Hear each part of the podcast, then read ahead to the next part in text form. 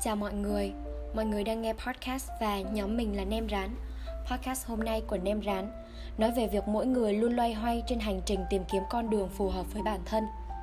Chúng ta rất dễ bắt gặp những trường hợp của các bạn, các anh hay các chị cảm thấy chán nản, buồn phiền sau một thời gian học đại đại học theo mong muốn của gia đình, người thân hay chỉ đơn giản là nhìn thấy bạn bè mình học ngành đó, trường đó khá nhiều nên đăng ký theo những trường hợp như vậy có lẽ là do mọi người chưa tìm ra điều mà bản thân mình thật sự đam mê và thứ mình muốn làm nhất là gì.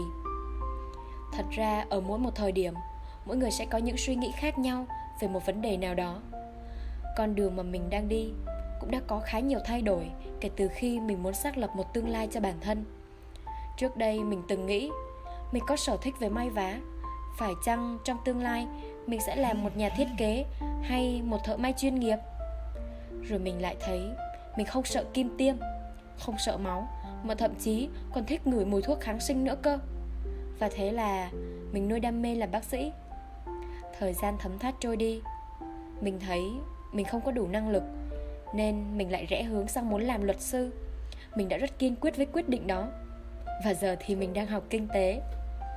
Trước khi có quyết định này, đã có những đêm mình loay hoay trong mớ hỗn độn, không biết tương lai mình sẽ đi đâu, về đâu mình sẽ lựa chọn một con đường như thế nào? Thế hệ trước, là ba mẹ mình thì luôn khuyên bảo mình rằng hãy học một ngành nào đó trong nhà nước để có công ăn việc làm ổn định. Tương lai sẽ có thời gian chăm sóc cho gia đình và con cái. Nhưng đó là quan điểm của những người ở thế hệ đi trước. Đương nhiên, mình không phủ nhận nó.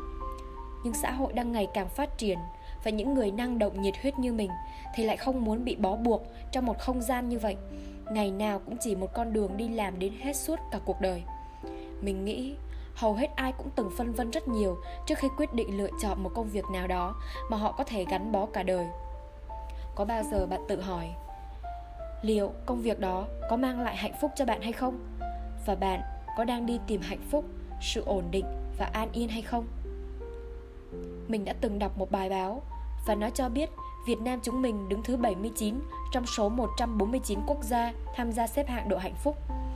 Nghe có vẻ kỳ lạ khi mà chúng ta thường thấy ngoài kia vẫn còn rất nhiều người nghèo đói bất hạnh. Nhưng sự thật là họ đang hạnh phúc, không phải chỉ khi chúng ta có được sự giàu sang hay chức cao vọng trọng, mà là khi chúng ta có nơi để về, có người để yêu thương và có lý tưởng để tiếp tục sống. Đó đã là hạnh phúc là sự thành công mà ai cũng mong muốn có được. Mình nghĩ, dù người ta chọn làm nghề gì, sống một cuộc sống như thế nào, thì đích đến mà tất cả mọi người tìm kiếm vẫn là hạnh phúc. Tất nhiên, sau khi mình đã đắn đo và suy nghĩ rất nhiều, thì đến thời điểm hiện tại, việc học ngành kinh tế khiến mình cảm thấy thật sự vui và hạnh phúc. Cảm giác được làm những điều mình thích, học những gì mình đam mê thật sự rất tuyệt các bạn ạ mình nghĩ trong tương lai, có lẽ mình sẽ gắn bó với nó. Cả hai sẽ cùng kết hợp với nhau và tạo ra những sản phẩm có giá trị không chỉ cho bản thân mà còn cho cả xã hội.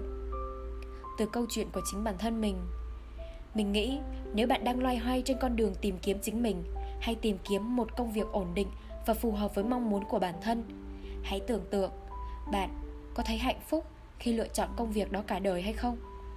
Nếu câu trả lời là có, vậy thì ngại gì mà mình không thử nhỉ? Còn nếu đáp án của bạn là không, đừng lo lắng, mà hãy thật bình tĩnh và chọn một hướng đi khác phù hợp hơn nhé. Podcast hôm nay của chúng mình đã hết. Cảm ơn các thính giả đã quan tâm và lắng nghe. Nếu có cơ hội, hãy tiếp tục ủng hộ nhóm của chúng mình nhé